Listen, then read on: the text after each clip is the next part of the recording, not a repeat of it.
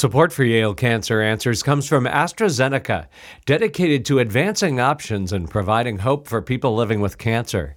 More information at AstraZeneca US.com. Welcome to Yale Cancer Answers with your host, Dr. Anees Chagpar. Yale Cancer Answers features the latest information on cancer care by welcoming oncologists and specialists who are on the forefront of the battle to fight cancer. This week, it's a conversation about understanding medical research with Dr. Perry Wilson. Dr. Wilson is the course director of interpretation of the medical literature at the Yale School of Medicine, where Dr. Chagpar is a professor of surgical oncology. Perry, maybe we can start off by you telling us a little bit about yourself and what it is that you do. Yeah, I'm a, I'm a physician. I'm uh, I uh, specialize in internal medicine and nephrology, which is kidney diseases. Uh, but most of my time is spent doing clinical research. So my lab does clinical trials. Um, uh, we use a lot of uh, what people might call big data approaches, um, getting data and analyses into the electronic health record. Uh, but I, I, I, think one of my real passions has been trying to explain medical research to to everyone. Um, it's something that I love to do. I love medical research. I think you know it's it's transformed humanity uh, over the past century, and I want to share that enthusiasm with people. And so I've been uh, sort of on my on my off hours writing uh, columns about new medical studies, um, uh, trying to uh, get people as excited as I am about the medical research process. Well, you know, and, and that's such a, a, great thing to kick off with because, especially this year, there's been a lot of misinformation, a lot of ambiguity, a lot of trepidation on the part of the general public about medical research. So maybe you can start off by talking to us a little bit about. Um, how that misinformation gets propagated and what we can do about it. Sure. Yeah. COVID has really turned up to 11 medical misinformation. It's always been out there. You know, it's even before the internet, there were, uh, you know, people coming through with their patent medicines and tonics and, and, and trying to, you know, foist some, um, something in a vial on an unsuspecting population. That will always be there. There'll always be people trying to make a buck from fake information. Um, but as the internet uh, exploded and access to information became more available, um, as social media exploded and the sharing of information became, you know, exponentially easier, and then now with COVID, it was really this perfect storm of medical information that we were that we were all we were all hit with. It was the first time I can remember where literally everyone was searching for the same thing online um, when it comes to medical studies. So before COVID, you know, you had people that were looking for the latest diet that would help them lose a few pounds, and then you know, of course, you had people who may, might have had a new diagnosis, like a new cancer diagnosis, for example, and they're searching that. And there's misinformation in all those spaces. But all of a sudden, 2020 comes and every single person is searching for any information they can find about COVID. And in that environment, you are going to get a lot of misinformation out there. And that's exactly what happened. But you know, Perry, it's really interesting because for many people, they think the internet was really the boon of information sharing and a great way for people to get high quality information and disseminate it across a large population. So I think one of the key issues is how do people distinguish from good information, factual information versus misinformation.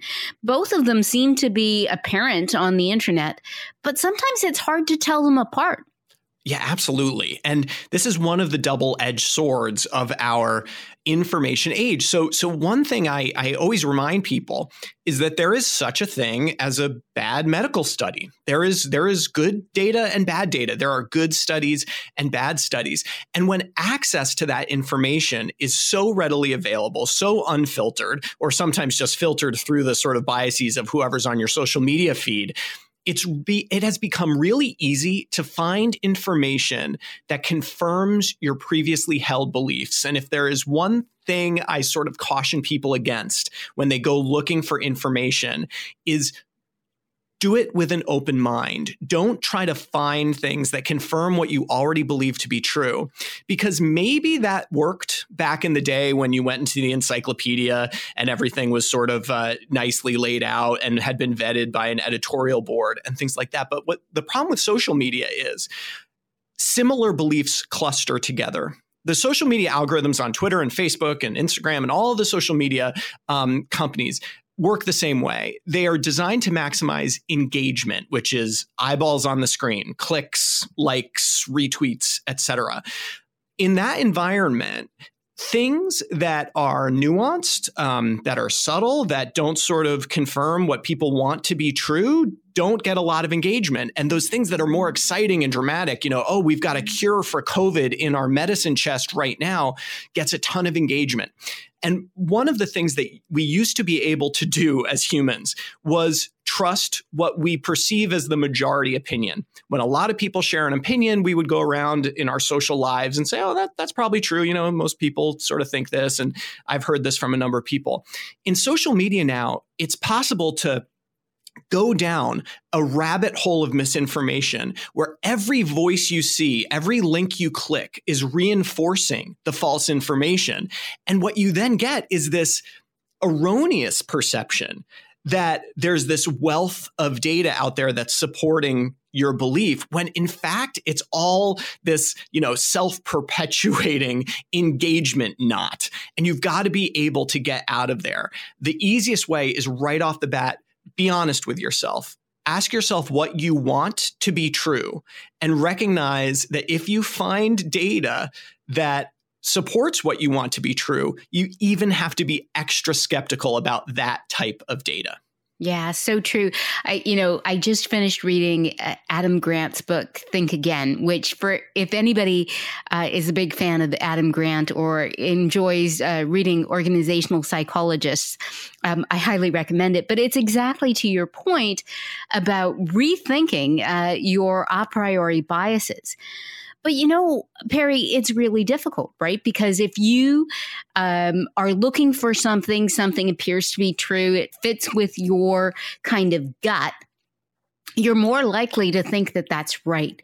So are there any objective ways? For example if if patients you know some of the people who are listening to our show today they may have just been diagnosed with cancer or they may be looking for other medical information.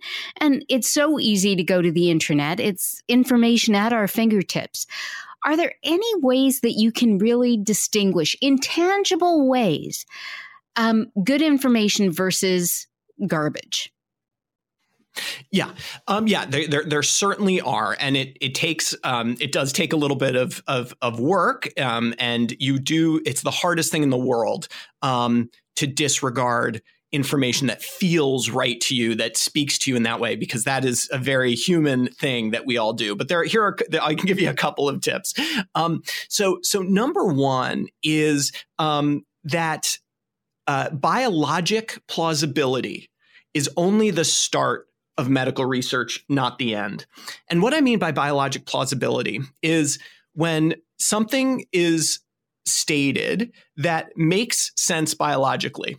So sometimes it's easier to give an example that doesn't make sense. So if I told you that um, if I, you know, wrapped my necktie around my head, uh, it would um, it would help the arthritis in my knees that's not biologically plausible. There, there's no real reason to think that that should work. So we don't have to pay much attention to that. But there are lots of examples of things that seem biologically plausible. For example, we know that as you age, there's more oxidative stress in your body, um, and that oxidative stress might lead to you know some of the symptoms of aging, like atherosclerosis and stuff.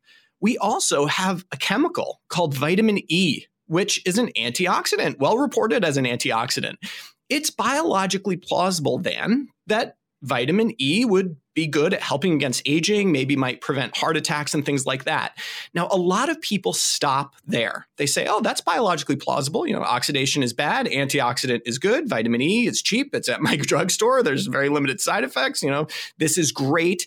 Um, it helps to confirm a belief that many of us want to be true, that we can take charge of our lives um, without, you know, paying pharmaceutical companies and and without, you know, having side effects. So there's a lot going for vitamin E. But let me tell you what happened with vitamin E. They did a randomized trial of vitamin E in people who are at risk of heart disease and actually found not only was there no difference in the rate of heart attacks, um, the people taking vitamin E compared to placebo, but the people taking vitamin E had more heart failure, um, statistically more heart failure than those taking placebo. And again and again in medicine, we see biologic plausibility and actual efficacy getting untied. So, what I tell people is that biologically plausible thing that you read about, like, oh, this is interesting, right? It, it, it, works in cell culture. The mice seem to respond to this, and it all sort of makes sense with how we understand the world. That's great, but that's only the beginning. You really want to see that randomized trial um, not because you know I'm I'm the kind of guy who you know I'm I, I'm just following the rules and everything needs a randomized trial. It's because we've been burned so many times before, and I think that's what people don't realize. It's not like jumping through an arbitrary hoop. We've been wrong a lot when it comes to biologic plausibility. So I really do tell people we want a randomized trial, and if you want to be really sure you're not you know swallowing some patent medicine you want to see a replication of that study. You want to see more than one study that's showing the same thing. And ideally, studies done by different people, you know, different groups across the country or in different countries in the world. That's how you build an evidence base. And of course, that's what doctors' jobs are, right? So, one of the easiest things you can do is if you have a trusted healthcare provider in your life, you know, it is our job to be doing this. And, uh, you know, ask them, talk to them. Um, we're often uh, excited to talk to you about what's real and what's not and again just hear it with an open mind yeah so so good uh, in terms of the information of looking for randomized control trials especially that uh, are all going in the same direction because we've we've all seen randomized controlled trials that then are disproven by other randomized controlled trials. But you know, Perry, it's so difficult for the general public to actually access good randomized controlled trials. They're not really going to PubMed and searching the medical literature and looking at things with a critical eye. And in terms of talking to their doctor, that's certainly a great way to start. But there are also, um, quote, doctors who you can find online who are spewing misinformation. So, how do you kind of get around that? Yeah, you know, you, you you've got to be careful really anything that comes from social media whether it's youtube or twitter and hey i'm on twitter um, but uh, you, you do have to be careful because of the echo chamber effect um, someone can sort of wear the mantle of authority on social media based on sort of the number of followers and stuff that they have. And that might make what they're saying seem more believable when in fact it's not. And so, you know, social media is fun and interesting and a great place to share pictures. It's not where I recommend people do their research um, for, for medical questions. There are some absolutely wonderful medical uh, reporters out there. So if you don't, you know, if you don't want to go to the primary literature and, you know, pick up your copy of the New England Journal of Medicine. Um, there's some great science and medicine reporters out there. Um, you want to look for reporters that that's their beat. So um, uh, because of uh, you know the slow death of the newspaper industry in America, it, you get a lot of times the science and health and you know even sports reporters are all the same person in some outlets. So you want to look for someone whose job is to write about health and medicine. They're often very well trained and are a good nuanced eye. And if you're you know reading about uh, a, new drug, a new treatment. Um, you want to read from a couple of different people. But you know, I do. I say I recommend look for people. There's some great writing, for example, in, in the Atlantic. Um, uh, the the science section of the New York Times has always been uh, very strong. Do they get it right 100 percent of the time? No, but that's why you look for other articles too. Um, that said, it is not impossible for lay people to go into the real medical literature. Um, and in, in, in fact, I, I, I, have a course online um, here at Yale, which is free, uh, called Understanding Medical Research. Your Facebook friend is wrong. It's on the Coursera platform. Um, you can search for it. And uh, basically, it is an online course of you know 15 minute lectures that you can watch over your lunch break, where I teach you how to find a actual medical article. You know, go to PubMed and how to find it, um, how to read it, and how to interpret the results. So if if uh, any of the listeners really want to get deep into this, really want to take that next step to understanding medical research, it's accessible. You don't need a degree in chemistry. You don't need to remember calculus. You just need some logical thinking skills and intuition. Um, so, so a little pitch for uh, for that course. It's free. Yeah, I mean, and and it's so important for people really to, you know, do your own research and be vigilant about it, so that you're not taking other people's word for it. You're going to the source and knowing how to interpret that. We're going to take a short break for a medical minute, um, but please stay tuned to learn more about understanding medical research with my guest, Dr. Perry Wilson. Support for Yale Cancer Answers comes from AstraZeneca, working to eliminate cancer as a cause of death. Learn more at AstraZeneca US.com. This is a medical minute about survivorship. Completing treatment for cancer is a very exciting milestone, but cancer and its treatment can be a life changing experience. For cancer survivors, the return to normal activities and relationships can be difficult and some survivors face long term side effects resulting from their treatment, including heart problems, osteoporosis, fertility issues, and an increased risk of second cancers. Resources are available to help keep cancer survivors well and focused on healthy living. More information is available at yalecancercenter.org. You're listening to Connecticut Public Radio. Welcome back to Yale Cancer Answers. This is Dr. Anees Chagpar, and I'm joined tonight by my guest, Dr. Perry Wilson. We're talking about understanding medical research. And, you know, Perry, before the break, we were talking about how much misinformation really is out there um, on the internet. Um, and whether it's about COVID or whether it's about cancer or whether it's about any topic, really, whether it's medical or not, there is just so much misinformation that's propagated out there. So let's talk a little bit about some of the ways that uh, we can mitigate that. Um, you know, aside from being vigilant consumers of medical research, what else can be done to really kind of tamp down on um, on all of the misinformation that's out there.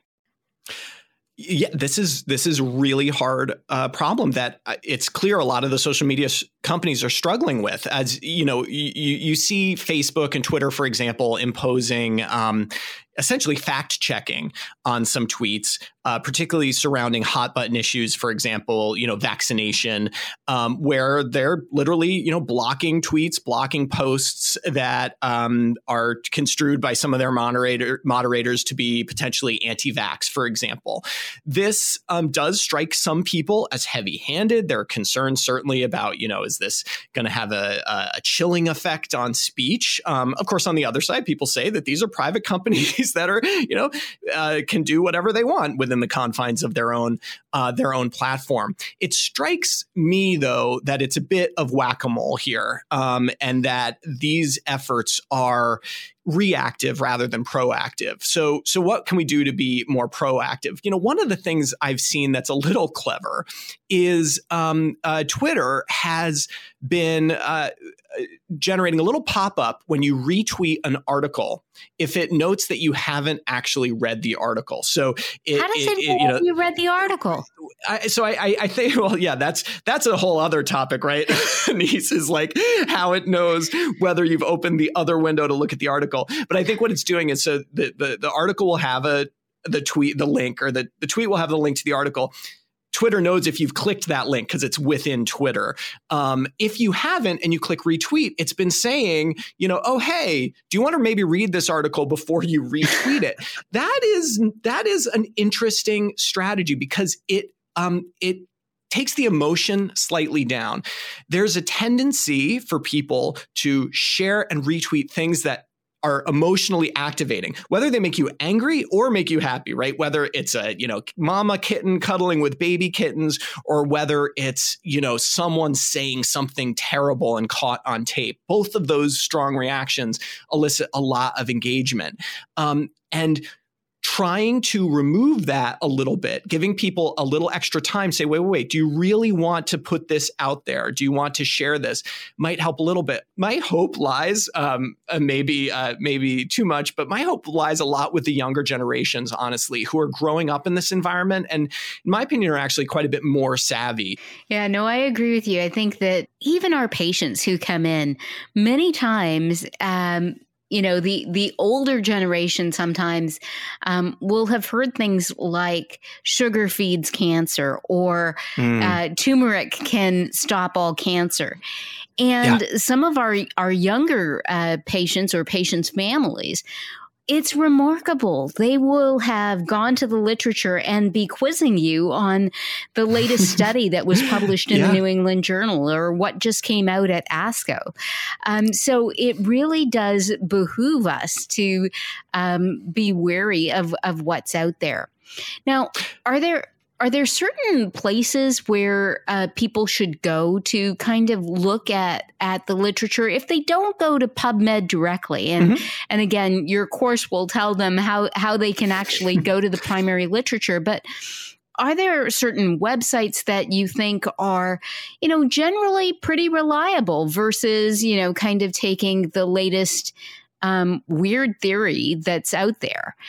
Absolutely, yeah. Um, no, as I mentioned, some of the the large news organizations that have dedicated science writers are, are a great um, a great tool. But if you if you really want dedicated, there's a couple of good sites. Um, uh, Medscape.com and full disclosure, I have a weekly column on Medscape.com. But Medscape.com is a is a medical uh, a news website. It's an offshoot of WebMD, which actually does a very nice job. They have dedicated reporters covering the latest medical studies, um, which is quite good. Stat.com, which is another um, medical news focused website, is quite good. Um, and, you know, as you're exploring there, and there's there are other sites as well. And when you when you're exploring a site, I, I think one of the real hints um, as you're reading through as a reader to know, you know, about the quality here is look for emotion in the writing and if there is too much be worried. Um, real real medical writing is often not the most exciting thing this is not hemingway